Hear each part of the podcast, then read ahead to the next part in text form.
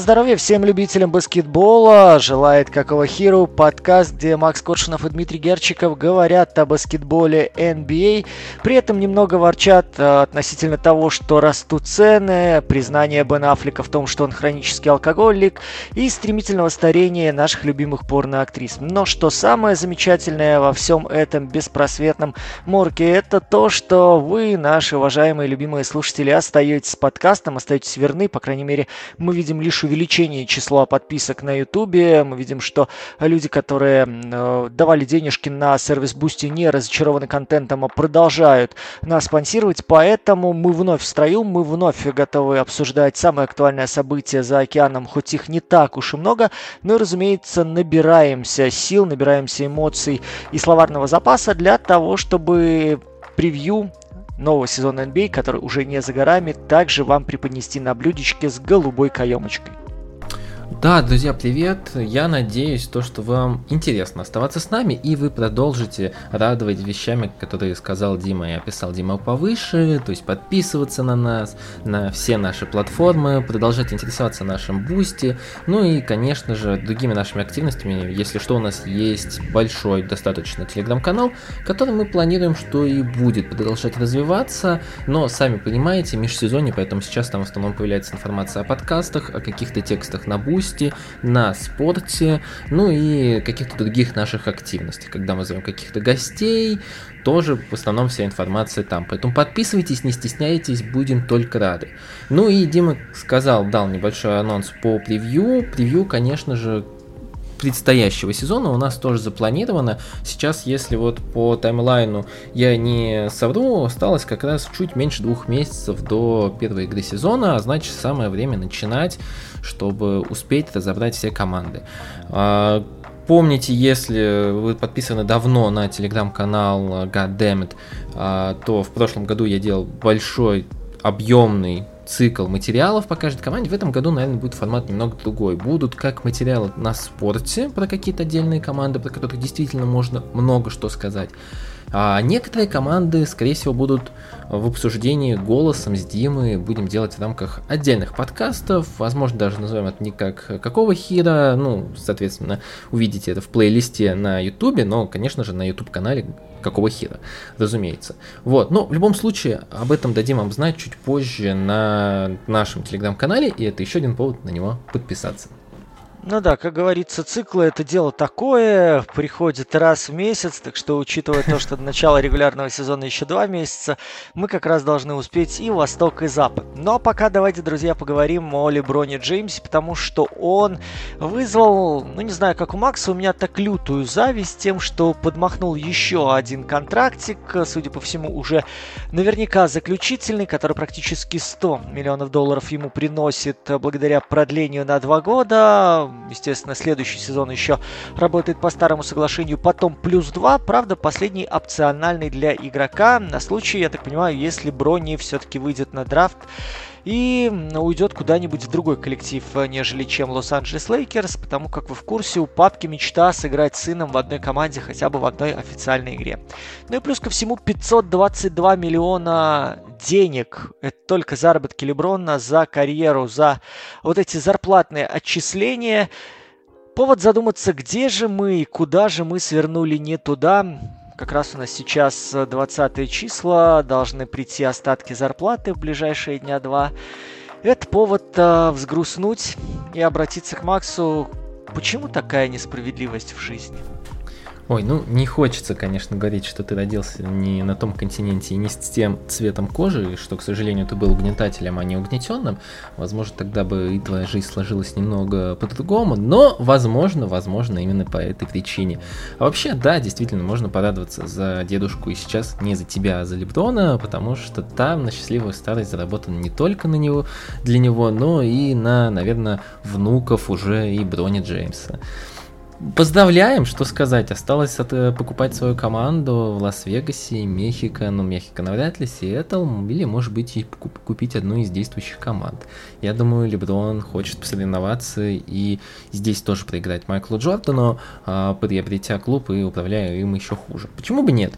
А вообще, на самом деле, это решение, наверное, понятное, потому что Леброн сейчас, вот на текущий момент, находится в самой низкой точке по привлекательности. Что я имею в виду?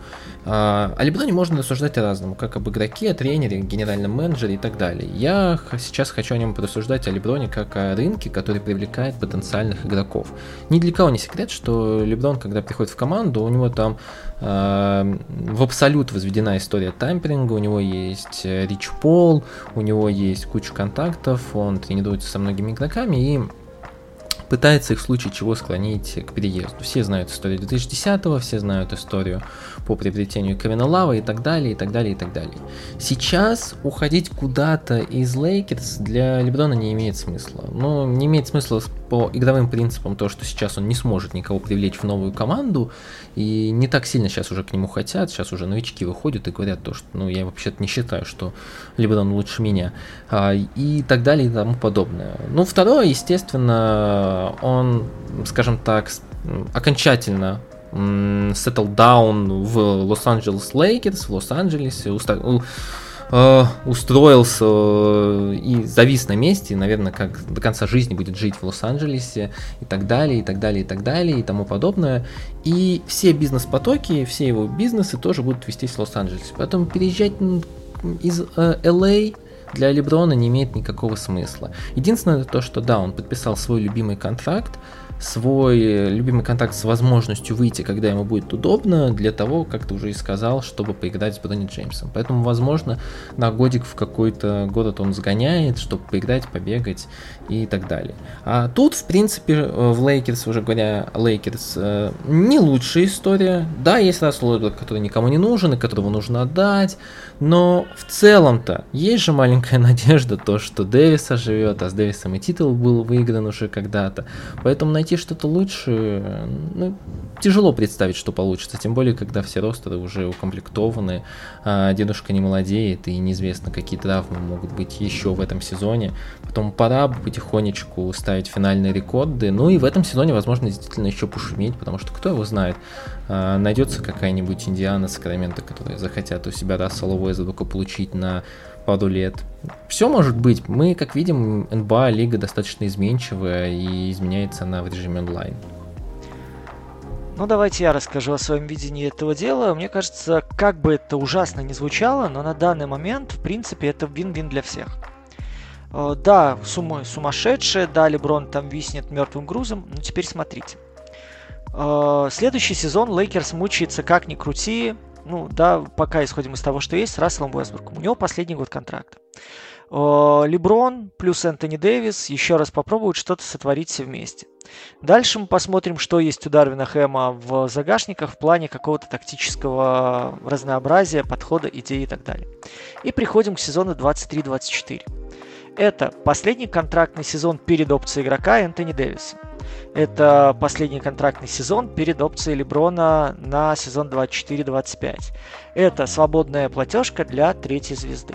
Сейчас мы говорим о последнем крестовом походе Леброна Джеймса здесь сейчас с Расом Уэсбруком, но в моем понимании именно последний вот такой, знаете, марш-бросок, идея и какой-то прыжок с перепад-выпадом, это именно будет сезон 23-24, когда уже действительно у тебя в загашниках не так много всего и осталось, но ты идешь с таким же хромым, однако супер звездным Энтони Дэвисом, плюс еще кого-то вы попробуете захантить. В этом плюс еще кого-то это как раз та история, о которой говорит Макс. Лейкерс, э, начиная от налогов, солнца, пляжа и комфорта, заканчивая историей, титулами Коби, Филом Джексоном and so on so forth, сейчас получают еще отличного хедхантера в лице Леброна Джеймса, который может привлечь третью сторону, третьего супер игрока для того, чтобы дальше был брошен мостик в построение следующей династии. Либо не династии, но какого-то пикового коллектива. Потому что, смотрите, на ярмарке талантов Лейкерс в ближайшие годы ничего не светит, потому что все самое ценное они давным-давно уже разбросали. Соответственно, у них есть возможность дальше двигаться куда-то в иерархии чемпионов вверх, только подбирая игроков топ-класса и окружая их ролевиками. Топ-класс игроки у вас остаются, это Джеймс и Дэвис как минимум на сезон 23-24. И дальше у вас стоит выбор, кому переплатить для того, чтобы идеально э, укомплектовать эту тройку. Сейчас главная задача для Дарвина Хэма и для всех Лейкерс – это откалибровать здоровье Джеймса и Дэвиса. И, кстати, мы с вами в предыдущих подкастах об этом говорили. Дарвин Хэм говорит, что моя прежде всего задача – это management. Это определить, где границы нагрузки, которые должны выпадать и на Джеймса, и на Дэвиса, для того, чтобы сохранить их в оптимальном состоянии. И это очень важно сейчас отметить, потому что, мне кажется, в нынешнем сезоне, опять же, если Уэсбрук остается, если это не играет сходу, это будет очень четкий посыл, как можно двух звезд на дистанции регулярки вот так вот аккуратненько выпасти, дать им возможность понять нужный временной рубеж для того, чтобы дальше в сезоне 23-24 оптимально включиться при содействии третьей звезды. Далее, э, Лейкерс свою задачу вот в этой итерации они выполнили. Они стали чемпионами в связке Леброна Джеймса и Энтони Дэвиса. Дальше, что произошло, это вполне себе логичный вот этот откат, который происходит со многими чемпионскими командами, которые не набирают стабильный костяк, как э, тот же Милуоки, при всех нюансах, которые под свою систему подогнали целый ряд игроков на ближайшие 2, 3, 4 года внутри своего амплуа, приносящие максимальную пользу и способные действовать, ну, скажем, не ниже своего уровня. Если вы хотите не пример чемпионской команды, то же самое было у Юта Джаз. То есть э, люди сформировали костяк вокруг лидеров, сформировали ближайший резерв. Сейчас э, такого варианта особо нет. У Лейкерс, в принципе, он не закладывался. Они шли на максимальное достижение. И, возможно, что-то было бы еще более скажем так, продуктивно, если бы не ковиды, если бы не травмы Дэвиса, если бы не все вот эти вот э, нюансы, которые сопутствовали э, диким полутора-двум сезонам. Это все, опять же, условности, но мы с вами понимаем, что те вложения, которые сделал менеджмент Лейкерс, они сейчас уже оправдались. И дальше заход Леброна Джеймса это А. Подтверждение лояльности суперзвезде, которая олицетворяет собой на данный момент весь возможный успех, который есть в NBA. Второй момент – это рекрутинг, о котором мы с вами говорили. Третий момент – это действительно игровые качества Леброна, которые да, есть спад в физике, да, есть проблемы в защите, да, есть моменты, которые мы с вами отмечаем, когда работа от прохода становится все более и более в тягость.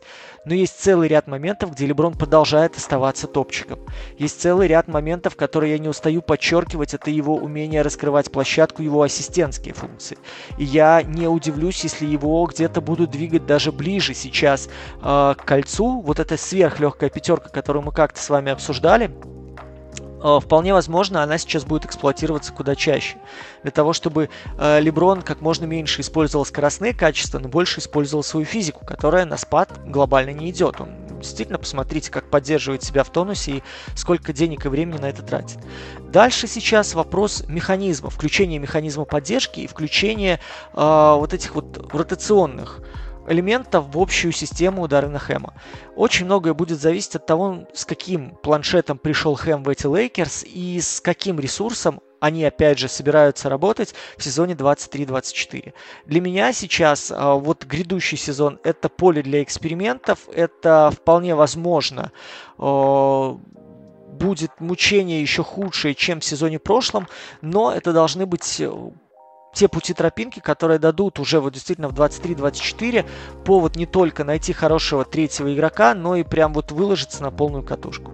Хотя, возможно, где-то я здесь и больше иллюзиями напитан, чем каким-то реальным положением дел. Тут самое главное, вот не нужно, вот как мне кажется, совсем в кодне неверной мысли, которую некоторые люди толкуют, э, истолковывают э, и говоря о том, то, что все, Лейкерс убили собственное будущее. На самом деле, когда мы говорим о Лос-Анджелес Лейкерс, всегда нужно говорить, что в этой команде, учитывать, что в этой команде всегда будет толпа игроков, которые захотят играть. И Мы помним множество грязных даже переходов. Ну, что далеко ходить. Тот же Энтони Дэвис, тот же Пау Газоль, который был за мешок картошки в свое время куплен у Мемфиса, приобретен. А, и Лейкерс, даже если убьют свою платежку, они смогут через пару лет не ну, либо танкинга небольшого, либо отсутствие танкинга, просто плохих результатов, они смогут найти звезд, которые захотят у них играть и выйти на плаву. Поэтому, наверное, да. Вот ты сказал win-win для всех. Посмотрим, как будет по факту, но решение логичное. Возможно, сумма немного заоблачная, но на самом деле все равно на эти деньги у Лейкерс бы не появилось так много свободного места, учитывая текущую ситуацию в платежке. Поэтому почему бы нет? Почему бы нет? В любом случае, вот ты начал, да, о Газоле. Дэвиса сперли, Газоля сперли, Криса Пола едва не сперли. А, всегда вот этот ореол плюс-минус вокруг команды, который циркулирует, фигурирует, он, ну, опять же, смотрите, провал, который был после победы и чемпионства Большого Треугольника, когда были Брайант, когда был Газоль, когда был Байном. Спад случился, ушли вниз, оп, вытянули еще один лотерейный билет, оп, его разыграли, оп, выиграли, и сейчас, естественно, идет следующий спад.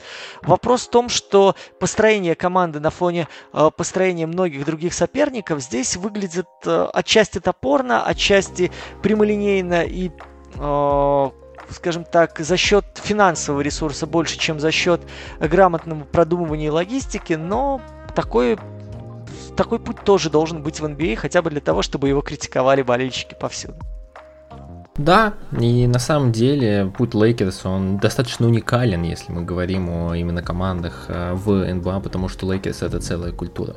Ой, как приторно начали говорить последние две минуты, поэтому давай-ка сейчас днем поглубже, поглубже опять вот в самое грязное белье, которое мы любим и которое мы часто с тобой обсуждаем, и на подкасте, и не на подкасте тоже, а, и вернемся в Бруклин Нетс, команда, которая до статуса культовой пока что не доросла и, видимо, в текущем ростере не дорастет никогда, потому что текущий ростер максимально нестабилен. Нестабилен э, за, во многом благодаря главным звездам, на которых и делалась ставка в свое время у Бруклина. Главные звезды здесь, конечно же, это Кари Ирвинг, но как бы окей, сейчас уже всем плевать на Кари Ирвинга, и понимаю, все понимают то, что решение по нему будет принято только тогда, когда будет понятное а, будущее Кевина Дюранта. А вот по Кевину Дюранту снова ничего не понятно. Ничего не понятно, потому что Сразу множество появляется слухов сейчас про его будущее. Опять Бостон снова вроде бы общается. Опять Майами заинтересован.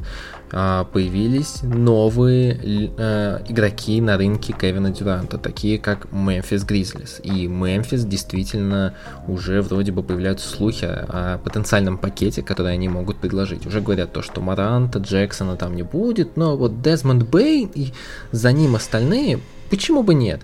Сейчас команда молодая, им нужна суперзвезда, как раз Дилана Брукса туда в пакет засунуть, и можно попытаться пообщаться с Бруклин Нетс. Почему бы и нет? А, появляются новые а, игроки такие, как даже Милоуки, Янис плюс Дюрант. Просто представьте, насколько это интересно может быть. Ну и в целом рынок потихонечку оживает, потому что приближается не только Евробаскет, но и время тренировочных лагерей, а Дюрант вроде бы там не очень хочет появляться, поэтому все команды заинтересованы, чтобы будущее по Кевину Дюранту прошло до, э, определилось до начала тренировочного лагеря, чтобы строить свои игровые схемы, чтобы сыграться с новым ростером, чтобы вообще понять, можно ли из него сейчас что-то сделать и насколько он сможет быть лояльным. Э, хотя бы на один сезон в, в текущей команде, поэтому сейчас рынок в следующий месяц будет громко греметь слухами. Дим, из всех слухов какой тебе больше всего нравится? Ой, честно говоря, даже не знаю, потому что, знаете, как в том анекдоте, э, когда парень приглашает девушку домой, говорит, что ты будешь пить? У меня есть текила, виски, ром, водка. Она говорит, ой, даже не знаю, все такое вкусненькое. Вот в нашей ситуации э, я вот на это все смотрю, мне кажется, что, знаете, э, как Дюран в свое время отвечал в соцсетях с разных аккаунтов, сейчас его команда менеджерская пытается вот это вот все набрасывать в массы, показать, что на моего клиента охренительный спрос. Э, хотя, по сути, давайте сейчас определимся. Вот на момент записи этого подкаста на конец августа, на 22 число.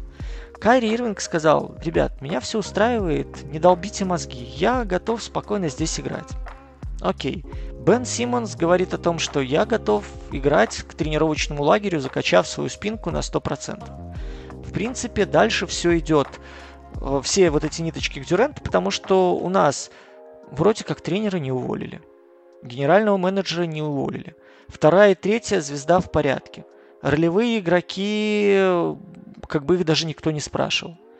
Все приходит к тому, что команда вроде как собралась и работает, и теперь либо ты сдаешь как в том песне, да, фраер назад, либо ты действительно идешь на какие-то сверхжертвы и говоришь, я заканчиваю карьеру, если вы меня не поменяете. А в то, что Дюрент от, э, завершит карьеру, откажется от еще скольких у него? 4 года, да, по-моему, по контракту? А, каких-то там сумасшедших миллионов и э, перспектив еще хоть что-то надеть себе на палец, я не верю. В то, что он будет залупаться дальше, ну, пожалуйста, но это все ниже и ниже и ниже будет сбивать его цену. Теперь смотрите, почему появляются вот эти слухи, ну, оставляем за скобками пока идею форсит трейд со стороны команды Дюрента. Все прекрасно знают, что Дюрент хочет обмена. Все прекрасно знают, что он хочет попасть в команду, у которой есть плюс-минус какая-то перспектива. Но это совершенно не мешает всем остальным ребятам типа New Orleans Pelicans просто набрать в офис Бруклина и сказать, так, у вас там залежалый товар, уже просрочечка. Что вы хотя бы в теории попросили бы у нас за это дело? Ну вот. Народ про про прощупывает почву для того, чтобы понять сейчас вот этот объем ценник, который висит на Дюренте, объем компенсации. Все говорят, что падать и спускать и все ниже и ниже делать стоимость Дюрента клуб не будет, но мы с вами прекрасно понимаем, чем ближе тренировочный лагерь и чем выше вероятность условного бойкота или каких-то терок или необходимости какие-то кадровые жесткие решения принимать ЦАЮ, э, понятное дело, что требования могут идти вниз просто для того, чтобы организм мог нормально функционировать. И где-то на компенсацию чуть более низкую для себя, но Бруклин готов будет пойти. Из того, что было, две вещи, которые меня поразили, в которые мне было бы интересно, наверное, поверить, но пока сложно это воспринять. Мемфис, я думаю, что в принципе там не игрок, потому что, ну, у меня вообще не рисуется Дюрент вот в этой системе. Да, вот извини, что тебя перебиваю, я просто в своем спиче сказал то, что они готовы предложить Дезмонда Бейна, я немного ошибся, сейчас вот перечитал новость, во мне закрались сомнения, они как раз хотят пакет построить, исключив оттуда а, Джексона, Маранта и Бейна. Всех остальных могут отдать. Все, продолжай. Ну и, собственно, кто нам остается? Ну, Брэндоны Кларки, вот эти вот ребята, Диланы Бруксы там остаются. Ну, то есть вот это. Да, вот, еще один большой неиграбельный центровой и рыбьи головы. Ну, Офигенная компенсация, да. да, да. А, мне очень интересно было бы посмотреть на Милоки который обозначился там в качестве стороны, которая вроде как заинтересована в Дюренте. Просто потому, что вообразите связку Дюрента Татакумпа на 4-5 в легкой пятерке, которые сами по себе создают, сами по себе развивают, сами по себе требуют сдвоенной опеки. Ребят, вы просто представляете, насколько э, может измениться баскетбол, когда два таких э, отчасти сверхатлета, отчасти сверх э, гения в плане генерации атаки оказываются одновременно на площадке. Это какие идеи надо будет тренерам продумывать, прорабатывать, какие идеи защитного толка, чтобы противодействовать команде, когда они вдвоем на паркете. Мне просто вот, мне кажется, это должен быть настолько классный шаг именно в плане какого-то тактического устройства, в плане э, вполне возможно каких-то новых модификаций. Вот какой-то следующий шаг, может быть, в, за- в зонной защите будет. Какие-то варианты идей с работой, знаете, вот как бывает в футболе прессинг с высокой линией.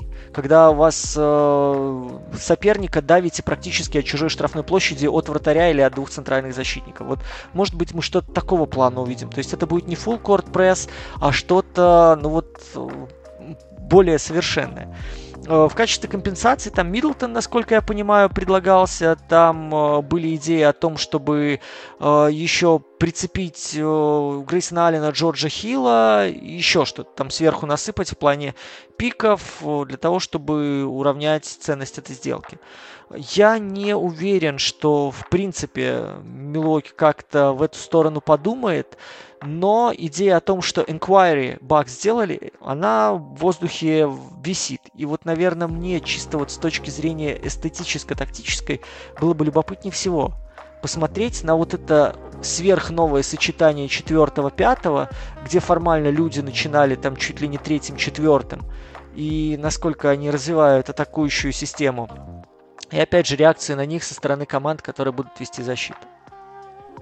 Слушай, давай с тобой в мини-игру сейчас поиграем. Представим, что ты Дэвид Гриффин, генеральный менеджер New Orleans Pelicans, и тебе звонит Шон Маркс.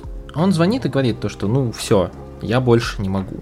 Я не могу терпеть Кевина Дюранта, он мне надоел. У тебя есть Зайон Уильямсон, Дэвид, и я вот понимаю то, что на самом деле, будем честны, он не будет жить в болотах у тебя, он не будет у тебя э, в болотах существовать. Давай, он в любом случае окажется в Нью-Йорке, когда-то переедет, он сам туда хочет. Мы это знаем. Давай сделаем обмен. Вы даете нам условного там Альварадо, пару пиков, э, Зайона, а мы вам отдаем Кевина Дюранта прямо сейчас, и у вас там вот состав с Сиджеем Макколомом, который еще не прошел свой пик, э, будет вполне себе сносный. У вас там еще есть Брэндон Ингрэм, который вроде бы тоже как Дюрант пусть и играет, но в целом плюс-минус можно их как-то совместить. Что ты скажешь? Я скажу, подожди, ты же звонишь в Нью-Орлеан Пеликанс, а не в Дом престарелых. Ну, кого ты мне предлагаешь? Вот для того, чтобы совмещать с Си Макколумом, для того, чтобы я отдавал тебе Зайона, который, да, когда-то, может быть, в будущем уедет, но давай-ка я напомню тебе, мой дорогой друг, что у него есть контракт и на 22-23 сезон, и на 23-24, и на 24-25, и на 25-26. Там даже на 26-27 что-то есть. Но об этом я пока не думаю, потому что это еще очень далеко и очень неправда. У меня есть э, на ближайшие два года Маколум, у меня есть на ближайшие три года Ингрэм. И я прекрасно понимаю, что э, Зайон это проблемный актив. Я прекрасно понимаю, что он пропустил целый год. Я прекрасно понимаю, что он может капризничать и в какой-то момент запросить трейда. Но э, Зайон если будет капризничать и просить трейда, до этого толком не поломавшись, это актив, за который я получу намного больше, чем сейчас отдам тебе всю вот эту пиздобратию, забрав Кевина Дюрента. Я не вижу вообще никакого резона, учитывая то, что на данный момент Дюрент при переходе в Нью-Орлеан вот в обмен на всю эту группу людей, да, это просто человек, который будет помогать генерировать атаки. Все, больше там ничего нет с таким же успехом он играет сейчас э, в Бруклине вот с, без Кайри и с поломанным Симмонсом. Это примерно та же ерунда. Единственный момент, что мне сложно будет понять вообще, как его встраивать вот э, в группу людей, которые будут смешанные пятерки, да, там, э, поднимая со всяких скамеек, э, там, я не знаю, Льюиса, да, там, Лэри Нэнса какого-то, там, я не знаю, еще кого-то там будешь придумывать. Там дойдет до того, что, может, единственная опция будет это пик н ролл с Волончунусом.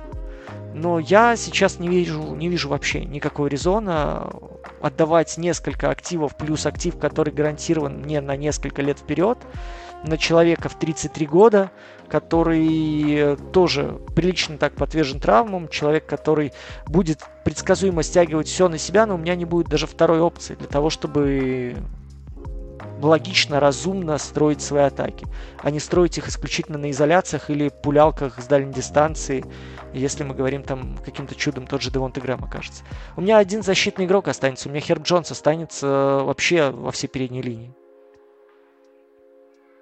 На самом деле, я скорее бы его всего его тоже попросил бы, но ладно. Окей. Не, на самом деле, я бы, наверное, подумал бы об этом трейде, потому что мы видим то, что Pelicans конкурентно способны. Мы видим то, что Pelicans конкурентно способны без э, Зайона Уильямса. И если им прямо сейчас добавить э, Кевина Дюранта, во-первых, мы э, перестанем думать о Пеликанах как о франшизе богом, в богом забытом месте, которая никому не нужна. Ее наконец-то начнут смотреть. И она наконец-то может быть стать интересна. Наконец-то сюда могут поехать даже какие-то ринг-чейзеры, которые хотят там на старость лет поиграть в каком-нибудь контендере.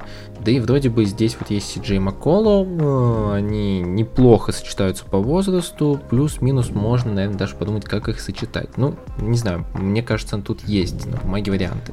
Можно я чуть-чуть да, да, да, да, продлю тему, просто теперь тебе задам вопросы. Вот э, Нью-Орлеанс, ты говоришь, смотрибельные, да, что-то там начали выигрывать. А, скажи мне, сколько побед у них было в этом сезоне? Ну, на вскидку, я не, не прошу точную цифру. Ну, плюс-минус там. 35, ну, под, наверное. Под, под ну, 40. Знаю, давай, ну, да, давай, да, под 40, да. да. А, если взять до этого три сезона, насколько, по твоим ощущениям, разнилось это количество побед? Не насколько, я думаю, там была очень маленькая дельта. 33, 30, 31. При том, ну, что в этом да, сезоне да. они выиграли 36. Ну да, да. Не, я это я знаю, да, то, что там небольшая это дельта. Я вот к тому, что они играют, они смотрибельны и они что-то там делают. Здесь вопрос в том, что предыдущие три сезона были примерно те же характеристики, только там, где Элвин Джентри было совсем все плохо, там, где был Стэн Ван Ганди, было еще более нелогично, и сейчас хоть что-то появилось немножко системное в этой движухе.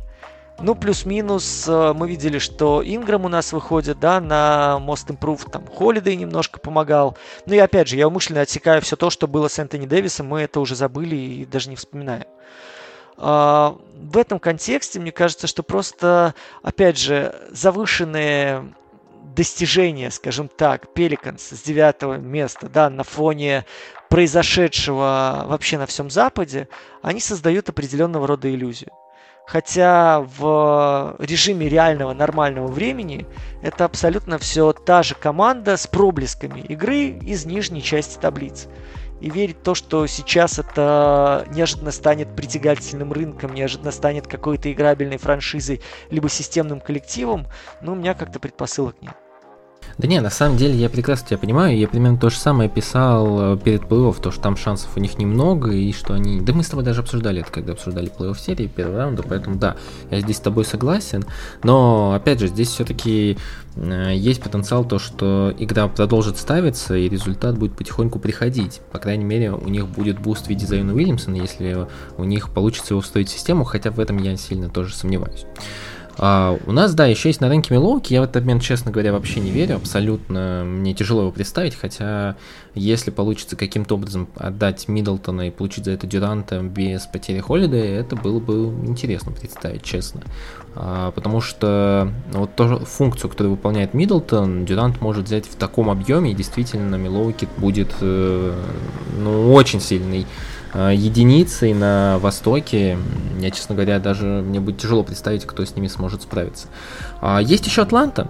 Атланта, которая предлагала Коллинза, Атланта, которая предлагала Деандре Хантера, прекрасного игрока, но подверженного очень сильно травмой, но, травмами, но когда он в строю, он отлично защищается на мяче, прекрасно, и демонстрирует неплохие проблески в нападении, но там все-таки все упирается пока что в здоровье. И пик первого раунда. Мне на бумаге этот обмен не нравится, потому что всем этим будет руководить тренер, не способный, к сожалению, руководить э, ростером, где нужно решать какие-то сложные задачи, решать какие-то проблемы. Но по факту, конечно, увидеть Мюррея, э, Янга, Кевина Дюранта, вспомнить вот ту фотографию знаменитую, когда молодой Трей Янг э, фотографировался с Кевином Дюрантом. Э, было бы интересно, было бы интересно. Конечно, не с Капеллой в составе, а с развитием Оконгу, но интересно было бы. Вот, на самом деле, думаю, нас еще ждет утомительный достаточно месяц слухов о Кевине Дюранте, и мы будем пытаться держать руку на пульсе вместе с вами, а, рассуждать на тему там, где окажется Кевин Дюрант, ну и, конечно же, как только мы узнаем это решение, у нас, я думаю, взорвется весь рынок, у нас дальше полетят э, последние остатки игроков, и не только игроков, но и Кари Ирвингов из Бруклин Нетс, и это будет все очень интересно. Но, на самом деле, не только переходы обсуждаются в последнее время. У нас есть еще одна тема, и многие уже и игроки подкаста, да бывшие игроки, приближенные к НБА люди начали рассуждать. Дреймонд Грин, а достоин ли он максимального контракта? И я сейчас вот слышу примерно 90% мнения о том, то, что, ну, вообще-то, Дреймонд Грин — это вообще игрок, который, ну вот ему нужно какое-то исключение давать маленькое на миллионов 10, и больше он ничего не заслуживает. И вообще он ролевой игрок, и вообще он там пятое колесо в команде, Golden State может без него функционировать. И меня как-то очень сильно резонируют вот все эти речи, потому что я их не понимаю. Я не понимаю, почему все люди начинают как-то забывать. Забывать, например, тот факт, то, что Golden State в этом сезоне это в первую очередь защита, а не нападение. И лидеры защиты Golden State это именно Дреймонд Грин. Это человек, который ну, добавляет вам такой сильный буст в защите, что вы сразу можете претендовать на топ-5 э, оборон всей лиги. Это человек, который не только будет вас страховать, э, может играть как в зоне, так и лично, не только будет вам подсказывать, что нужно делать, не только будет ментором раздевалки, который будет обучать Джеймса Уайзмана, да и других игроков, как нужно играть в защите. То есть его влияние не только можно в цифрах как-то описать, мы все это знаем, но и даже если мы закроем вопросы про защиту, то на самом деле Дреймонд Грин же остается по-прежнему плеймейкером, пусть в этом году и с переменными, когда Стефан Карри переходил на пик роллы которые ранее ему были не так сильно свойственны, особенно в стилистике Стива Кера, когда он руководит э, Golden State, но во всех остальных случаях большинство комбинаций, что под Стефана Карри, что под других гардов, расписаны именно от Дреймонда Грина. Ну, точнее, от Стива Кера, но играет их Дреймонд Грин в основном. И вот возвращаемся к вопросу, заслуживает ли Дреймонд Грин максималки. Вот по моему мнению, Дреймонд Грин, если, если, конечно, физическое состояние и Дреймонда Грина лучше всего знают внутри Golden State, но если он физически не начнет совсем умирать в ближайшие годы, то Дреймонд Грин по мне заслуживает, если не максималку, то что-то очень приближенное к максималке. Почему? Потому что его влияние не только выражается в цифрах, его влияние выражается ну, поведением, я сейчас говорю не про его психоза, а именно про его ментальную составляющую как лидера и заводила внутри раздевалки, и про навыки его обучения и менторства над молодыми игроками, про это очень многие рассуждают. Но и в целом Дреймонд Грин это человек, который поменял баскетбол, да, поменьше, чем Стефан Карри, конечно, но очень сильно изменил концепт определения защиты и того факта, того определения, кто же является защитным игроком, кто является идеальным защитным игроком поколения. Никто раньше не мог подумать то, что на самом деле человек с ростом шутинг-гадда э, и с низким центром тяжести может оказывать такое сильное влияние в обороне, играя центрового и будучи полноценным андерсайзом для лиги в любое ее время. И Клемент Грин во многом это изменил. Дим, вот если бы возвращаться к этому вопросу, э, ты бы дал э, Грину максимальное продление, и если нет, то вот какую бы сумму ты ему примерно дал? Ну, можно в процентах от максимального контракта. Я хочу вернуться к событиям несколько летней давности, когда ломался Клей, когда были разговоры и скажем так, слухи о том, что могут его обменять. Были слухи о том, что, в принципе, и Кари, наверное, имеет смысл попросить трейд, потому что все уже летит под откос. А, эти люди остались верны команде. Эти люди продолжали движение, да, потом случилась травма у Грина, да, потом вылетал Карри, был тот самый слив и так далее. Но концепт того, что люди не устроили панику на корабле, а вот э, остались верны каким-то семейным командным ценностям, уже само по себе заслуживает уважения и какой-то компенсации. Второй момент, который меня немножко подбешивает, по Грину даются оценки исключительно на фоне психоза последнего сезона. Как будто вот этот эмоциональный всплеск разом перечеркивает, во-первых, то, что было им сделано уже, и второй, тот его базис, э, базисный скиллсет, которым Грин помог выиграть чемпионат, э, с тем же Уиггинсом в качестве стопера, с подсобив с молодыми, подсобив с тем же Кивоном Луни. Опять же, мы возвращаемся к тому, что именно Грин настоял на возвращении Луни в качестве основного центра э, и в ряде моментов продавливал эту идею. По-моему, после разгрома от Мемфиса было тоже э, очень серьезная беседа тренерского штаба с командой, которую как раз-таки представляли прежде всего Грин, и ему там помогал, поддерживал Карри. А, в ряде моментов, да, пускай это звучит немножко абсурдно, но Грин а, пытается влиять там на выборы, на драфте пытается какие-то советы давать. Для меня важно что? Человек обладает уникальным скиллсетом и уникальным навыком в обороне. Человек способен защищаться практически на любой позиции. Человек даже не в оптимальных кондициях видит площадку и соображает э, быстрее в связи с изменением обстановки на площадке быстрее, чем кто бы то либо в этом Golden State. То есть даже оставаясь э, не на самых быстрых ногах, за счет хорошего выбора позиций и вот этого командного vocal leading, да, э, помогает работать синхронно обороне этот человек зачастую э, управляет защитой быстрее и эффективнее с паркета, чем тренер с э, тренерского мостика.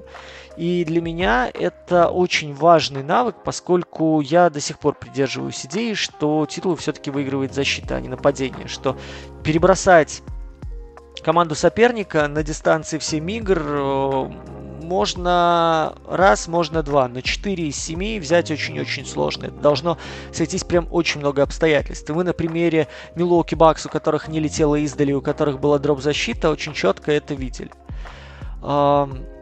Еще один момент, который для меня показателен в отношении Дреймонда. Это не столько, да, вот это лидерство, не столько работа с молодыми игроками, то, что, смотрите, сейчас мы не можем Дреймонду предъявить ни одного конкретного спада в том или ином аспекте. Все вспоминают какие-то вот ментальные вспышки, да, моменты, фолы, провокации, драки. Конкретно, четко по выполнению своих профильных разрушительных функций мы не видим пока никакого даунгрейда глобального то, что мы могли видеть на стороне Леброна в плане атаки, то, что действительно бросалось в глаза, то, что было его одним из козырей, которые он очень часто использовал для того, чтобы разбираться с защитой соперника. У Дреймонда сейчас прежде всего в защите просадки капитальной нет. Он по-прежнему остается на чужой половине одним из ключевых ассистирующих баскетболистов. И почему мы с вами во время финала очень часто обращали на это внимание. Кроме человека, который находился на периметре рядом условно с э, Стефом Карри, всегда был альтернативный плеймейкер внизу. И это очень серьезно помогало растягивать оборону. Это давало возможность варьировать второго маленького, либо бросающего, либо работающего от, от прохода, либо э, своим движением без мяча отдающему где-то больше свободы Стефу Карри при работе от прохода. Они прекрасно понимали, что первый сет, который приходит в тупик, можно отыгрывать от большого, от передачи вниз. И дальше будет непростой возврат в ту же точку, как это часто бывало у таких типичных центровых, да, у того же Стивена Адамса, на котором могут висеть три человека, просто потому что не могут его сдержать физически. Но перевода на слабую сторону или движение от кольца и скидки во время этого движения под выход из-под заслона с противоположной стороны, этого нет. У Дреймонда это все присутствует.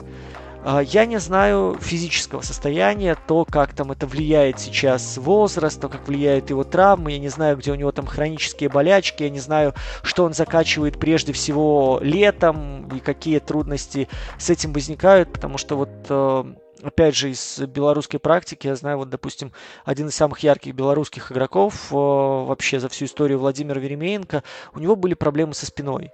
И проблемы разного толка его большую часть лета проводил не столько, знаете, вот как игроки NBA а поддерживают кондиции, что-то пытаются какой-то скилл один конкретно отработать. Главная задача была подвести, вот именно закачать э, спину и поработать над э, этим корсетом так, чтобы на протяжении сезона самые очевидные проблемы не беспокоили. Вполне Вполне возможно, и у Дреймонда уже есть что-то такое, вот пока он это глушит, все работает. Но э, в данном контексте, вот, насколько мы с тобой знаем, читаем, ищем и насколько удавалось это выловить, пока ничего такого прям глобального краснофлагового у него нет. И поскольку у Кари контракт аж до 2026 года, поскольку у меня защита динамичная за счет грамотных переключений, подсказов в работе на смен наверху, я прекрасно понимаю, что четверка, пятерка, которая может страховать снизу и которая пока еще свежа в ногах, который успевает везде, это мой актив, который я должен использовать на полную катушку.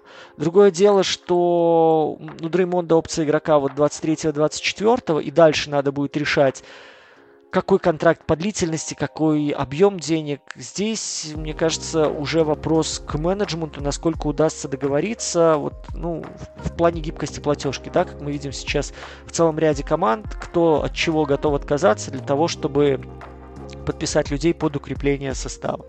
Примеры этому есть. Мы видели, как э, и тот же Дюрент отказывался, да, там от больших денег.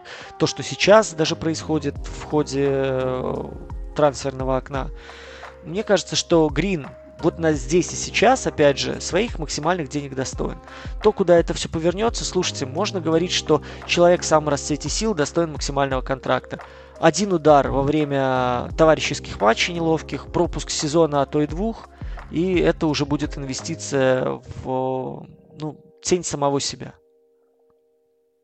Э, да, здесь я с тобой соглашусь, особенно вот по твоей фразе, то, что защита все-таки выигрывает титулы. А Дреймонд Грин это по факту и есть защита Golden State, их чемпионская защита, что немаловажно. Поэтому в... если бы спрашивали меня, я бы сказал то, что да, нужно постараться с ним договориться на сумму поменьше, но в целом, в целом, продление Дреймонда Грина будет логичным. Наверное, бы я не хотел ему давать контракт длинный на 5-6 лет, но но в целом это реально. Ты, это ты знаешь, реально. я не хотел бы с ним вести переговоры на тему того, что мы хотели бы тебе давать максимальный контракт, но давай ты немножко ужмешься. Потому что вот эта роль, да, мне да, кажется, да. как только ты предлагаешь... Ты тот человек, который предлагаешь ему ужаться, ну, что сказать. Приятного в этом разговоре будет мало, мне кажется. Да, да, да, потому что там начнется то, что вот, вот мои титулы, вот моя победа и так далее. Да, и я думаю, что общение с Дэмондом Грином у офиса Golden State выстроено достаточно э, понятное и э, прозрачное. Поэтому я на самом деле жду то, что продление Дэмонда Грина не за горами, и оно будет, в, ну, не в, если не в ближайшее время, то э, с этим проблем никаких не возникнет, если у Дэмонда Грина не будет никакого жесткого, как ты сказал, физического регресса, или если он в этом сезоне тфу -тфу -тфу, не получит какую-то травму на что, я надеюсь, э, не произойдет в этом сезоне. Э, из глобальных слухов у нас есть еще одна тема, и она меня несколько удивила. Удивила, потому что Нью-Йорк Никс это в целом, как с чем можно сравнить Нью-Йорк Никс? С московским Спартаком, с Манчестер Юнайтед, с другими клубами, где менеджмент не то что хромает, а прям действительно находится в таком предсме... в такой предсмертной агонии, что хочется плакать. И по факту, по факту, у Нью-Йорка Никса сейчас одна глобальная цель. Это Донован Митчелл. И вроде бы там было предложено 5 э, пиков первого раунда и, соответственно, обе Топин с Эваном Фурнье. Естественно, а, Эван Фурнье здесь просто для баланса, никому он особо не нужен. А, и мы говорим о том, то, что здесь есть 5 пиков и обе Топин. Юти все мало, Юта хочет э, кого-то еще молодого. И появился слух, и вроде бы он практически подтвержденный, о том, то, что Том Тибадо хочет отдать Эджей Баррета а Квентина Граймса оставить, потому что именно Квентин Граймс был следующим после Обитопина э, игроком, активом, которого можно а, попытаться всунуть в этот пакет, чтобы получить Донована Митчелла. И это на самом деле интересно. Интересно по многим причинам. Во-первых, наверное, по той, что RG Barrett наконец-то, пусть и играет не на звездном уровне, играет с потоп-шутера, но прогрессирует. Прогрессирует и в плане защиты. Да, он не играет практически с мячом, но играя без мяча, он намного интереснее. По сути, он играет в стиле Майкла Поттера младшего э, у Денвера, и играет он здесь намного интереснее, чем Майкл Поттер младший, потому что индивидуально, лично Тибадо смог научить его заставлять э, защищаться. Он часто выключается, теряет концентрацию, что очень важно, но он молодой игрок. В целом, это проблемы исправляемые, исправляемые, и с которыми можно э, работать, можно с которыми э, иметь этого игрока в составе и развивать тому же ему говорили о том, что он очень самовлюблен до драфта, ну его называли Мамбл Мамба, потому что там кленовая Мамба, лучший канадский игрок после Эндрю Уиггинса и самый талантливый и так далее, и так далее, и так далее. Но Эджи Барретт, как мы видим, у него достаточно приятная рабочая этика, он терпит Тибадо, он развивается под ним, и появляется много вопросов, потому что Квентин Граймс это просто типичный фринди, которых всегда любил Том, э, те, которые э, грызут паркет зубами, э, играют в защите, бросают трешки, ролевые игроки без претензий на звездный уровень. Иногда, конечно, у них появляются Джимми Батлеры, но в целом это вот плюс-минус такой вот уровень, который я описал выше. Вот что ты думаешь? Эджи Барретт Квентин Граймс, вроде бы абсолютно разные персонали, но можешь ли ты здесь найти какую-то логику у дядюшки, дядюшки Тома, или все-таки он окончательно сошел с ума? Нет, почему? Для меня это вполне нормальный и резонный выбор. Вот давай с тобой подискутируем на эту тему в формате вопроса и ответа. Э, Арджи Барретт, э, чем он развивает атаку, если это не быстрое нападение? Ну, Эджи Барретт не развивает атаку, он э, Хорошо, игрок, спасибо. Запо- запомнили. А, дальше, следующий момент. Арджи Барретт в статике. Это человек, который ждет мяча больше, чем человек, который двигается под мяч. Ну, тут я тебе так скажу, то, что нападение дядюшки Тома такое, вот, что там Я движение... исхожу из того, что смотри, ну, сейчас мы приходим к... Я просто объясняю логику и как бы почему двигается таким образом, мне кажется, мужичок и прочие части головного мозга у Тома Тибадо. А, Не, ну третий, окей, окей. Третий угу. момент. А, Квентин Граймс сейчас, наверное, лучший хасл-защитник э, ну, в районе 1-2 у, ну, по, опять же, по, по линейке, да, по линейке 1-2 у Нью-Йорк э, Никс. Потому что, ну, в тройку мне, мне периодически жалко, когда его берут замес, и когда там идут э, удары, скажем, о, люд, о людей, которые более габаритны, которые более атлетичны, которые по умолчанию имеют преимущество. Барретт в этом смысле человек, который то включается, то выключается. Ты вполне законно и резонно можешь сразу сказать, что это не от большого ума. Сейчас у Граймса он больше полагается на физику. Вопросов нет, здесь я соглашусь, но он дает интенсивность и он дает непрерывность вот этого движения в защите если люди идут... Э, вот посмотрите, резервная пятерка в прошлом сезоне у Никс очень часто работала тупо на физике. Не на мозгах, а на физике. Но это выматывало соперника намного больше, чем э, попытки думать о основной пятерке. Просто потому, что они постоянно двигались, они постоянно шли верхом через заслон, они усложняли э, момент атаки сопернику и форсировали довольно непростые броски именно потому, что появлялись постоянно перед бьющим. Э, когда у соперника были хорошие движения мяча, либо же классный плеймейкер, это очень быстро вскрывалось, я не спорю. Но по вот этому общему механизму работы, который не требовал больших э, умственных вложений, но требовал больших физических. Это все работало, и это все функционировало плюс-минус достойно. Теперь мы отказываемся от Арджи Баррета, получаем прежде всего Митчелла, который может э, генерировать плюс-минус сам атаку, форсировать работу с мячом, Плюс Джейлен Брансон, который, как мы уже с вами говорили, переключает скорости, который работает довольно толково в э, режиме э, быстрее и медленнее. Да? Второй момент. У вас остается большой Мичел Робинсон, который хотя бы своими габаритами, который хотя бы умением атак вторым темпами заковыривать мяч в кольцо, что-то может еще вылавливать из этой ситуации у вас получается Джулиус Рэндалл, который в медленном позиционном наступлении забирает все свои мячи, где-то убивает смысл вашей атаки, но при этом постоянно концентрирует внимание двух опекунов на себе, если занимает позиции, особенно если занимает позиции между первыми и вторыми усами.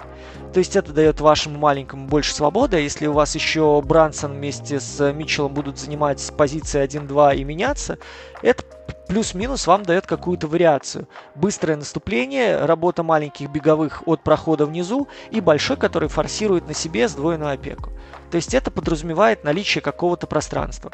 Ну и здесь Митчелл Робинсон, конечно, как э, просто такой эскаватор, который отодвигает все, что вам мешает, в стороны, ставит высокие заслоны и помогает работать как раз-таки на свободном пространстве в коридорах. Так что здесь пока вот в той, в той формации, которая есть, плюсов больше, чем минусов, как мне кажется, от такой ротации. По крайней мере, по классическим канонам, которые использует Тибадо, я не вижу глубокой просадки, но вижу определенные плюсы, которые появляются у команды. Ну а то, что в защите в любом случае, э, что Барретт, как мы говорили, вот этими своими цикличными включениями уязвим, что Митчелл, который отнюдь не топовый защитник, ну эти те жертвы, на которые вы всегда идете, приобретая что-то, вы всегда что-то еще и теряете. Слушай, но тут, мне кажется, резонный вопрос появляется, а не главная ли проблема все-таки Нью-Йорк Никс тогда сейчас это дядюшка Том, потому что, ну, все, что ты сказал, это, конечно, хорошо, но вот ты спрашиваешь про движение. Ну а кто тогда двигается в целом у Нью-Йорк Никс? Рэндалл тоже статичный игрок без мяча и особо бесполезный. У них двигаются только а, римранер, который ставит скрин, и, соответственно, игрок, который играет пик с а, римранером, что в целом-то, ну, не особо много движения здесь есть. Это очень простая тактика, которая используется им уже много-много лет. И это не совсем вина, наверное, Джибарата. И опять же, если у тебя нет движения, но появляется игрок, который это движение создает сам для себя, ты в шоколаде, тебе даже придумывать особо ничего не надо. Ты отдаешь мяч маленькому и говоришь, вот смотри, у тебя есть либо пятерочка заслон, либо игра с четверкой и пик-н-ролльчик. Оп, оп, оп, и ты уже имеешь два варианта продолжения атаки. Ну, я здесь с тобой, наверное, не совсем соглашусь, потому что а, в конечном-то счете, какая наша итоговая цель? А, если мы стоим действительно сильный контендер, то это все равно не совсем работающая история. Она вся упрется в то, что а, когда-то против тебя поставят зону, и вы не умеете нормально раскидывать зону, типа, к сожалению, не страдает проблемой с игрой против зональных э, команд, и в конечном счете вы все равно не сможете построить нормальный коллектив. Ну, возможно, воу, я слишком воу, далеко ухожу. А мы с Саджи Барреттом-то тоже зону так себе разбиваем? Ты мне ставишь конкретный вопрос. Если менять э, Баррета оставлять Граймса, отвалятся ли уши у слона? Мне кажется, нет. Более того, хобот еще на пару сантиметров прирастет. Мы же не говорим о том, что слон превратится неожиданно в порхающую бабочку. Не, ну давай так, вот Джи Барретт как раз в зоне поможет. Почему? Потому что G Barrett это элитный спот-ап-шутер. Именно если мы говорим об вот спот-апе, то у него одни из лучших процентов лиги. Да, Да, он но- не двигается. Но до него еще надо довести мяч. До него, да, конечно. и нужно- открыть. И открыть эту самую зону. Не, конечно, конечно, эту зону нужно открыть. Но, конечно, еще конечная история зоны это чтобы получить открытый бросок. Ну, когда ты играешь против зоны. И RG Barrett этот открытый бросок попадет. Насчет э, других игроков я не уверен. Но и опять же, RG Barrett это человек, которого э, за этот сезон хотя бы показал, что когда играют на него, он может играть слэши, каты, если действительно на него играть. Ну, для молодого игрока потеря концентрации, то, о чем мы говорили, это все-таки история достаточно, ну, типичная, как мне кажется. Я исхожу из того, что если бы я был Томом Тибадо, и мне против зоны надо было бы думать, как разбивать эту зону и как двигать мяч, и что-то рисовать и предлагать своим, и я получаю в распоряжение плеймейкера, ставлю двух маленьких и говорю, слушайте, один тут у нас какие-то сумасшедшие миллионы получил, за второго я отвалил полдесятка пиков, вообще-то плеймейкеры, давайте-ка думайте сами. И сижу и говорю, мое дело поставить вам защиту и сделать так, чтобы все это дело работало, и вы не передрались прямо на поляне. Моя задача упрощается в разы. Поэтому, как Том Тибадо, я буду потирать пузика и немножко гневно посматривать на судей, когда они там будут давать какие-то спорные свистки. Ну, мне кажется, ты сейчас максимально близко описал э, действительно логику э, и ход мысли от э, дядюшки Тома. Мне кажется, он примерно так и рассуждает в свое время. А вы бы видели А. еще, какие на мне сейчас треники, тогда же Тибадо бы позавидовал. Ну, понятно, да. А, Если еще где-нибудь там есть плакат Дерека Роуза, то вообще идеально. Это, мне кажется, вот как раз жизнь Тома Тибадо. А Нью-Йорк Никс продолжают участвовать в переговорах с Ютой Джаз, и это дело непростое, потому что Дэнни Эйндж, а Дэнни Эйндж это человек, который высосет все из тебя, не даст соврать ни Бруклин Нетс э, в свое время, ни болельщики Бостон Селтикс, э, потому что Эйндж высосал энергию всю и все силы из них тоже. Слушайте, это- какая классная метафора, да? Весь мир Мэдисон Сквер Гарден, а ты в ней плакат Дерека Роуза в тренерской Тома Тибадо. Неплохо, неплохо. Ну да, на самом деле обмен Донована Митчелла это история скорее более долгоиграющего. Давай вот последнее, о чем порассуждаем сегодня. Если по Кевину Дюранту мы плюс-минус сошлись с тобой в мыслях о том, то, что этот обмен, если произойдет, он должен произойти до начала тренировочных лагерей, что по Донону Митчеллу? Потому что я думаю, этот обмен, если и произойдет, то либо в следующем межсезонье, либо в дедлайн, потому что товары нужно показать и аккуратненько этим будет заниматься в ближайшее время, а, в ближайшем сезоне Дэнни Эйндж, офис и тренерский штаб Юта Джаз. Ну, я, собственно, сразу об этом говорил. Вот можете отмотать несколько наших подкастов, когда только-только эти слухи появились, когда произошел обмен Руди Габера. Я от своих слов не отказываюсь. Это идеальный сейчас вариант для нового тренера молодого, для всей Юты. Найти новый вектор развития, получить возможность упаковать своего лидера максимально привлекательно для соперников, дав ему полную свободу, облегчить жизнь, опять же, всей команде, э, поскольку у вас есть уже сразу опция, которая упрощает построение атаки, у вас есть э, человек, который скажем так, не награжден лидерскими обязанностями, а на него возложены лидерские обязанности, и с него есть больший спрос, что снимает давление с определенного рода ролевых баскетболистов. Соответственно, если вам что-то предложат классное, вы не огорчитесь, вы поменяетесь. Если вам что-то предложат посредственное, вы подождете. Знаете, это как если у вас была классная фишечка Чупа Кэпса в детстве, вот, вы имели полное право торговаться с друзьями хоть на 10, хоть на 20 фишек, хоть и на биту. Ну а если у вас э, она оставалась, вы не огорчались, потому что ее можно было показать во дворе и сказать, что это самое крутое, что только есть в нашем районе, и никто с вами не спорит. Тоже неплохая метафора. Друзья, во-первых, в завершение самое главное, что хочется сказать, что спасибо, что остаетесь с нами. Спасибо, что остаетесь с нами, потому что даже вот межсезонье вроде бы время, которое не самое баскетбольное, особенно в НБА, когда все новости заключаются в том, что собаку игрока А покрасили, или он ее продал, или еще что-то сделал, а, то на самом деле все равно вы остаетесь с нами, и мы продолжаем делать контент, и вроде бы, как мы видим, как нам кажется, с Димой он вам заходит, нравится и не теряет своей актуальности. Ну а соответственно дальше только больше, дальше превью, дальше подготовка к новому сезону, и это очередной повод напомнить вам про все наши платформы, про наш Телеграм, про э, наш YouTube канал, про наши подкаст-платформы, про наши другие социальные сети, если так их можно назвать, на которые вам стоит, как нам кажется, подписаться. Ну и, соответственно, у нас, конечно же, еще есть Boosty.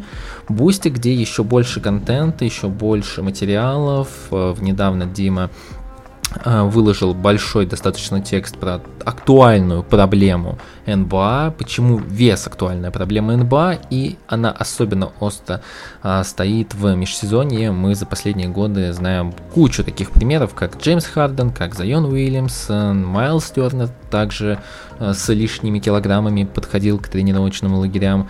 И, в общем, такого рода материалов там достаточно много и будет только больше. Ну и если вы хотите просто делать на приятно, у нас еще одна есть там ссылочка, где мы собираем на долго-долго интервью с Леброном, как я назвал, но можете нас тоже там порадовать.